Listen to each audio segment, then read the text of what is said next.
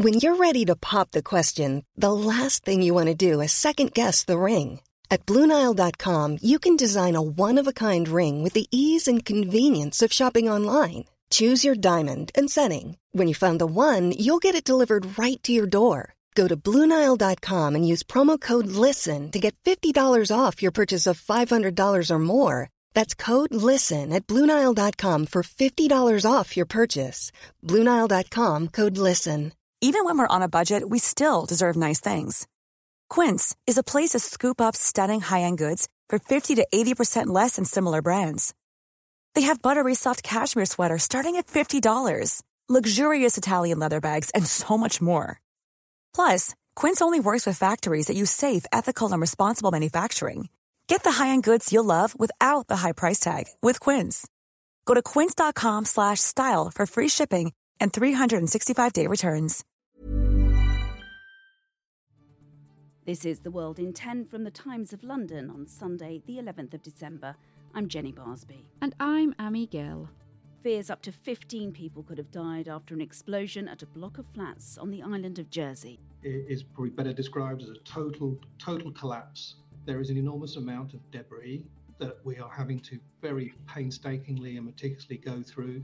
And protesters brave the Canadian cold at the COP15 Biodiversity Summit. We're here to uh, support everyone who's here Indigenous rights, human rights, we're all in this together. So uh, we need results in there at COP15.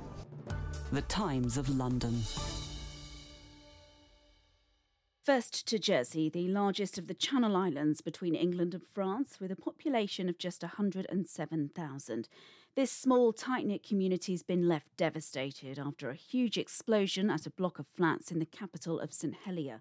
It happened in the early hours of Saturday morning, with the blast captured on CCTV, showing the full extent of the explosion as flames shot high into the air. Fiona Pottigny is the deputy editor of the Bailiwick Express. This blast was so huge it was actually caught on the British Geological Survey's uh, sensors. It registered a magnitude of uh, minus 0.1. Um, people in the immediate area um, were also impacted. Windows shattered, whole houses were shaking. A lot of people thought it was thunder or a car crash. One person said it was the scariest thing that they'd ever experienced in their life. This this blast was incredibly powerful. Specialist rescue crews have been working through the night to try and reach any survivors, but this morning, Jersey's police chief, Robin Smith, had this sad update for Times Radio.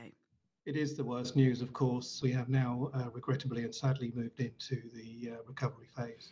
Three people were confirmed to have died in the blast on Saturday night, but as Chief Smith explains, the number of fatalities could run into double figures. We can't be precise with those numbers, and I'm sure you'll understand the reasons why, because really, frankly, no one could ever know who, who is actually in that building. So we are uh, quite rightly very cautious about the numbers and we believe that could, there could be up to 12. My hope, and indeed I'm sure all families' hopes and islanders' hopes, is that it's a lot less than that, but it's in that region. The building itself has totally collapsed, but at this stage, the cause of the blast is unknown. However, as Fiona Pottigny explains, people had raised concerns about smelling gas a number of hours before it happened. Before the blast occurred, um, some people living in the area could smell gas, and I understand that some investigations did take place. Now, the authorities are reluctant to go into too much detail at the moment, but what we do know is that the island's energy group, um, which manage the, the gas lines um, in Jersey, are cooperating with the authorities, and that a senior detective has already been deployed.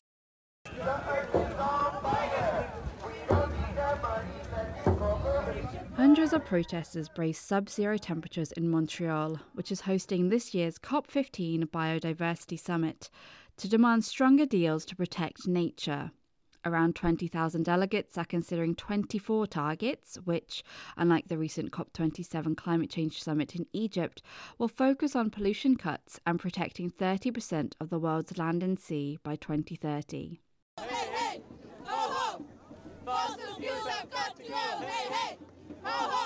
But protesters fear there is not enough time for an ambitious deal to be signed before the summit closes on the 19th of December. Patrick Nadeau is president and CEO of Birds Canada and was among the protesters.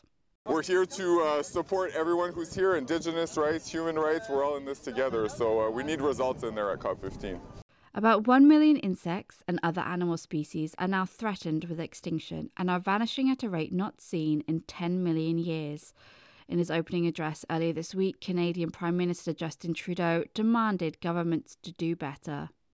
I don't have to tell any of you here this afternoon that nature is under threat. In fact, it's under attack. I've been speaking for just a few moments so far, but in these couple of moments, we've lost globally as much as 136 soccer fields worth of trees. And that's just one example. The job we're doing as a world just isn't good enough. It's as simple as that. Meanwhile, cleanup of an oil spill in the United States continues after 14,000 barrels from the Keystone Pipeline spilled into a creek in Kansas. Canadian energy company TC Energy, who runs the pipeline, is evaluating plans to restart the pipeline after it was shut off earlier this week. It is believed to be one of the largest oil spills in the US for a decade, with environmental specialists as far away as Mississippi helping with the cleanup. You're listening to The World in 10, all the top stories from around the world. On the way, NASA's Artemis program is preparing for the return of its first rocket, and the trailer for the next episode of Prince Harry and Meghan Markle's documentary is released. The Times of London. In what's being hailed a world first, a 13 year old British girl has become free of leukemia. Alyssa, whose family didn't want to give their surname, was diagnosed with T cell acute lymphoblastic leukemia back in 2021. Now, conventional treatments, including chemotherapy and a bone marrow transplant, failed to prevent the disease from returning. A doctor said the next step would have been end of life care. But in May, Alyssa received base edited T cells at London's Great Ormond Street Hospital for Children. These pre manufactured cells from a healthy volunteer donor were edited using new technology, which allows them to hunt down and kill cancerous T cells without attacking each other. Now, within 28 days, Alyssa was in remission and able to have a second bone marrow transplant. It's hoped the research, which is due to be presented for the first time at the American Society of Hematology annual meeting in New Orleans this weekend, could lead to new treatments and ultimately better futures for sick children. 50 years after the last Apollo astronaut stepped foot on the moon, the first rocket from NASA's Artemis lunar program will return to Earth. The uncrewed Orion capsule will splash down off Mexico's Baja California Peninsula and bring to end the 25 day mission, which saw the capsule travel nearly 270,000 miles from Earth. The aim of the mission was to kickstart the Artemis program, a successor of the Apollo missions, and to test newly developed heat shields which should withstand temperatures of around 5,000 degrees Fahrenheit. It marks a new era in lunar exploration, which space journalist Richard Hollingham discussed with Times Radio. This is a return to the moon, but it's a return to the moon to stay. So it's a long-term plan. So initially it will be a touchdown on the on the lunar surface. The first woman on the moon. NASA is very keen on that, understandably. Only men that have walked on the moon so far. And then it's to establish a what they call a gateway. It's like a space station in orbit around the moon. And then ultimately a lunar base. If it is deemed successful, Artemis's second mission could go ahead as early as 2024. The Times of London. Sport. And here's John Jackson with the latest at the World Cup. Morocco wrote World Cup history on Saturday night as the first African and Arab country to reach the tournament's semi finals. Their surprise run in Qatar continued with a shock 1 0 victory over Portugal, setting up a last four match against France on Wednesday. The result is being widely celebrated across Africa and the Arabic speaking Middle East, with fans desperate to see one of their teams in contention for the biggest prize in football. Europe and South American nations have forever dominated the tournament, winning all 21 previous editions of the World Cup. Morocco's semi final opponents, France, overcame a spirited England side who could have drawn the game level late on if it wasn't for captain Harry Kane's penalty miss. The game finished 2 1 to seal England's fate as the team that had been eliminated at the quarter-final stage, the most in the tournament's history. Argentina will take on Croatia in the other semi final on Tuesday. The Times of London. Entertainment. Following last week's explosive first three episodes of the Netflix docu-series on the Duke and Duchess of Sussex, the trailer for the second three programmes has been released. This latest clip centres on the first dance at their wedding in May 2018, with Harry and Meghan discussing the songs they chose and the lyrics. After claims of racism, death threats, and press harassment, the royal family will no doubt be worried about what might come next. The next three episodes of Harry and Meghan are available to stream on Netflix on Thursday, the 15th. And finally, world record parachute jumper Joseph Kittinger has died at the age of 94.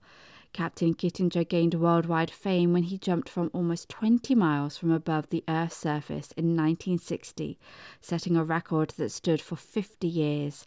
The jumps took 10 months and were part of Project Excelsior, which aimed to help design ejection systems for military pilots flying high altitude missions. On his first jump in 1959, the former Air Force captain and pilot almost died after losing consciousness and spinning 22 times. Luckily, his automatic parachute saved him.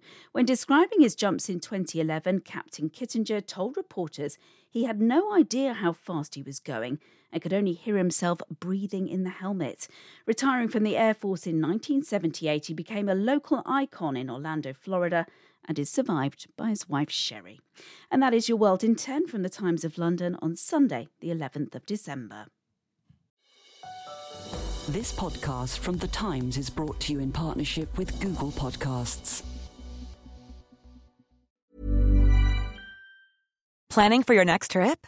Elevate your travel style with Quince. Quince has all the jet setting essentials you'll want for your next getaway, like European linen, premium luggage options, buttery soft Italian leather bags, and so much more. And is all priced at 50 to 80% less than similar brands.